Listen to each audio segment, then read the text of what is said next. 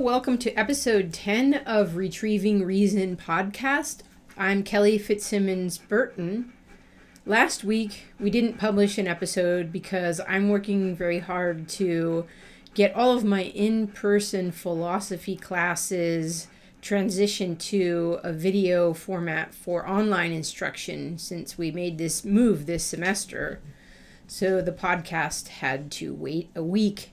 But we're back now, and uh, in episode 9, we discussed reason and its use, the critical use of reason, the test for meaning. Today, we're going to cover reason and its use, the interpretive use of reason. Again, there is a descriptive and a normative aspect to this way of reasoning. Descriptively, we as human beings do interpret, we do a lot of interpretation. Normatively, we ought to interpret correctly. We ought to interpret well. And this is something we can always work on doing better. So we should work on being better interpreters. But what is the interpretive use of reason? Reason is used to interpret one's experiences in light of one's basic beliefs. So notice we have interpretation of experience in light of our basic beliefs. Interpretation is how we give meaning to our experiences, and no experience is meaningful without interpretation. Experience comes to us in many kinds, such as what appears to us through our senses. We'll call this external experience. This would include science and uh, the scientific method. We have data, raw data that we take in, and we have to interpret that data. And sometimes we interpret it and call it facts. And then there are differences in interpretation in the scientific community. So uh, we need to recognize that scientific interpretations also have assumptions. They're not neutral when it comes to basic beliefs. We also have intuition, feelings, emotions, sometimes mystical claims to experience. These we'll call internal experience. Uh, intuition, that, that gut feeling that you have, all kinds of feelings. We have many feelings. Some are biologically caused, some are caused by uh, our thoughts. So we have to interpret our feelings and give meaning to them. And then we have narratives that come to us.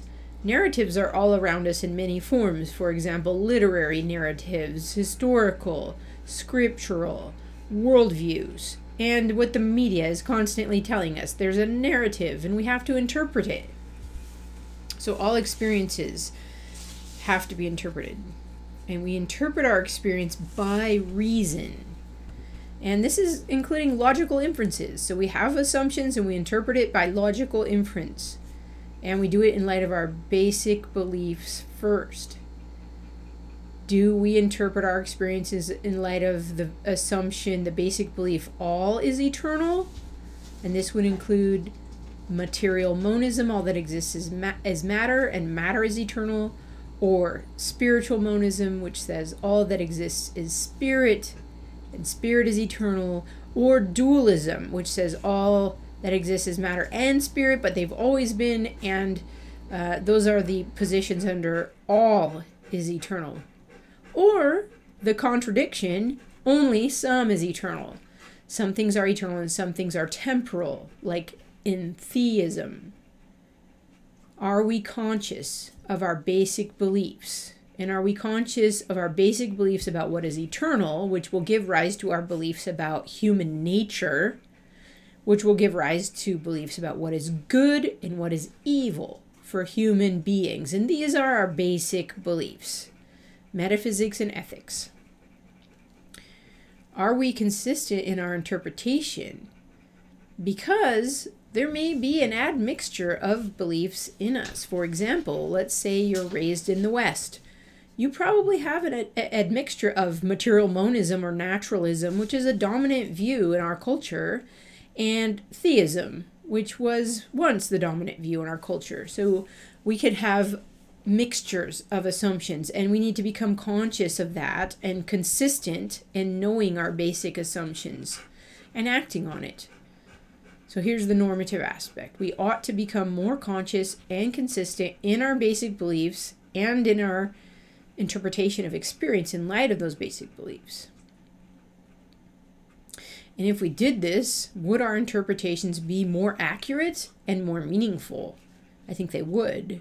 So remember, reason is the test for meaning. Okay, reason is used to interpret our experience in light of our basic beliefs, and this assumes that basic belief is prior to experience and the interpretation of our experiences. So, basic belief comes first, experience and interpretation of experience comes secondarily. The implication is that experience does not deliver knowledge, it delivers appearance or feeling or narrative, which needs interpretation. And there's a flaw with empiricism, which is the view that all of our knowledge is through the senses. The flaw is that empiricism fails to recognize the interpretive aspect the interpretive aspect of experience. So empiricism would collapse appearance and interpretation of appearance. Where did we get our basic beliefs by which we interpret experience? How'd you get your basic belief? It seems as though we're either born with it insofar as we're born with a dispos- disposition, we're born in a family that raised us with, with particular assumptions, we're born in a culture, or we're reborn into a basic belief, meaning we can change and we can change by conversion. It's impossible to be a thinking being and not have a belief or set of beliefs by which we interpret experience. Consider this our religion or our world and life view, which would imply that everyone is religious or nobody's neutral with respect to basic belief and interpretation. Interpretations are always uh, from a perspective, right? After our basic belief, our presupposition, either all is eternal or only some is eternal, interpretation is also filtered through our personality disposition. So we have to recognize we have different personality types, and some are more inclined to the philosophical, some to the psychological, some to the practical. So think about your personality. Are you more inclined to ideas, towards ideas in the intellectual life, thinking critically? Are you more uh, inclined towards people, relationships, perhaps the arts and beauty, that's more psychological, or are you inclined towards the practical, which has to do with action and doing, getting stuff done? That will also color our interpretation. Our experience is then filtered through our particular background. And this includes things like our gender, our ethnicity and race, our culture, our socioeconomic background, where we live in the world, geography, education levels, family dynamics, and generation. All of the differences that we carry with us become aspects of our interpretation of experience. And then there's another level of interpretation, and that's uh, experience and interpretation of experience is filtered through our differing moods our moods vary, we change, and so our interpretation may depend on our mood at the time. We might be seeking the good at one moment and not seeking the good at the next moment. We can maybe uh, have a better interpretation when we're in the mood to think critically, right? So, our presupposition, our personality, our background, our mood are all filters by which we interpret experience. Now, there's another level. Interpretation is also context dependent. So, we need to think about the relevant context for interpreting what appears to us, or how we feel, or a narrative that is presented to us a story, history, or an account in the media. um, what are the relevant contexts that we're hearing these things in? So, thinking contextually will help us to avoid the errors of literalism, which is taking words as having one meaning and one meaning only, and allegoricalism, which often involves reading into an interpretation something metaphorical or irrelevant to the immediate context. So it's reading in from outside the context. Thinking contextually will help us to avoid merely subjective and individualistic interpretation. Have you ever heard someone say, That's my interpretation? As if we're just supposed to accept it because it's some individual's interpretation. They might say, That's my perspective. That's true. And some trends in academia lead us to believe that all is interpretation or all is perspective. Um, perspectivalism. Some people think that's all we have is our perspective, which is a very subjective point of view. Um, this leads to skepticism, by the way. It may be true that all we experience requires interpretation, that all is interpretation, but philosophy is the difference that philosophy is the discipline that tests interpretations for rational consistency. On the level of basic beliefs, some views are rationally incoherent, and so interpretations from those assumptions will also be incoherent. We're not obligated to affirm every interpretation as equally coherent. Some interpretations of reality are more rational than others. Some interpretations of experiences are more rational than others. And I'm okay with saying that. Sometimes in academia, we hear the claim it's all relative, meaning there's no objectively knowable interpretation. Or we're stuck in our own interpretation. We can't ever get outside the interpretive framework. The interpretive use of reason allows for us both to affirm that all is relative, but then we can say relative to what? What does it mean to say it's all relative? Um, in terms of in all relative in terms of interpretation, um, it's that all interpretation is relative to our basic beliefs. So yeah, all is relative to our basic beliefs, and basic beliefs can be tested for meaning. So let's reason together, my friends. Uh, we can test things for rational coherence. Not all interpretations are equally meaningful, and we can learn to become comfortable saying so. The more we begin to see and understand basic assumptions and where they violate the laws of thought. If something violates the laws of thought, it can't be meaningful we can build a worldview in the clouds, but it doesn't touch reality because uh, it started on faulty assumptions. Maybe that's a different podcast episode, though. So, if something violates the laws of thought, if a basic belief violates the laws of thought, then automatically it's ruled out as meaningless, starting with a contradiction. So, we can learn to see those and reject certain basic beliefs because they don't have support in reason. All right, so we can perhaps wrap things up a little bit.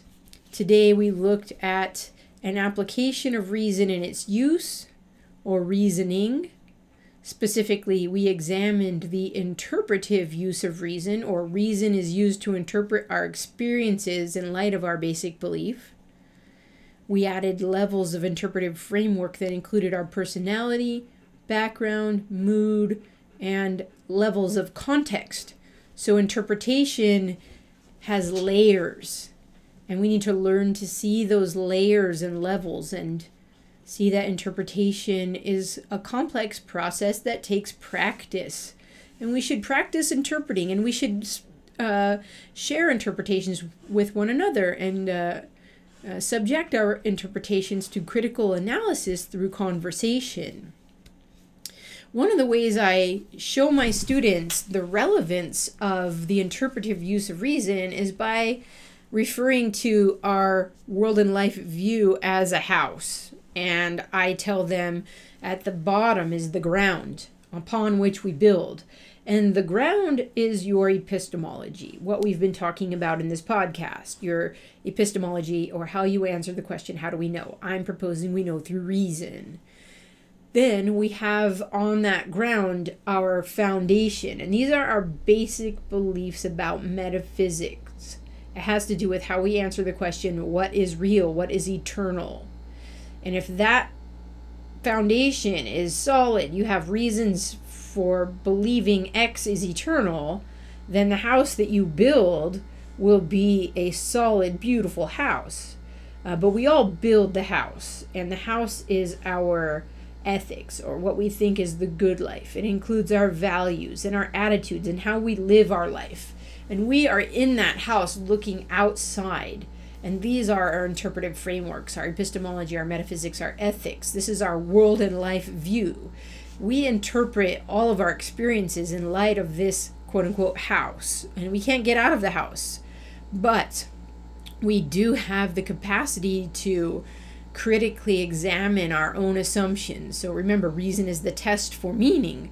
We can say, I answered these questions about how I know and what is real and what is the good life, but do I have arguments for them? And I can compare how I answered those questions to how others historically have answered those questions, and I could look for the best answer. But that house is our interpretive framework, and everyone has a house. Scientists have the house, atheists have the house, uh, religious, quote unquote, people have the house. Everybody does. We are more or less conscious of that house. So, next time, I want to talk about the constructive use of reason, which will get us into how we construct that quote unquote house. Reason is the tool that we use to construct a coherent world and life view. And uh, that's what we want to talk about next time. After that, we will complete the uh, discussion of reason in its use and we'll move on to reason in us and looking at how reason is an aspect of human nature. So I want to thank you for joining me today and for being patient with my getting this one up. I have to tell you, there's been some technology problems too, but I hope this one turned out well. Thank you for joining me, and I hope that you will like, subscribe, and share.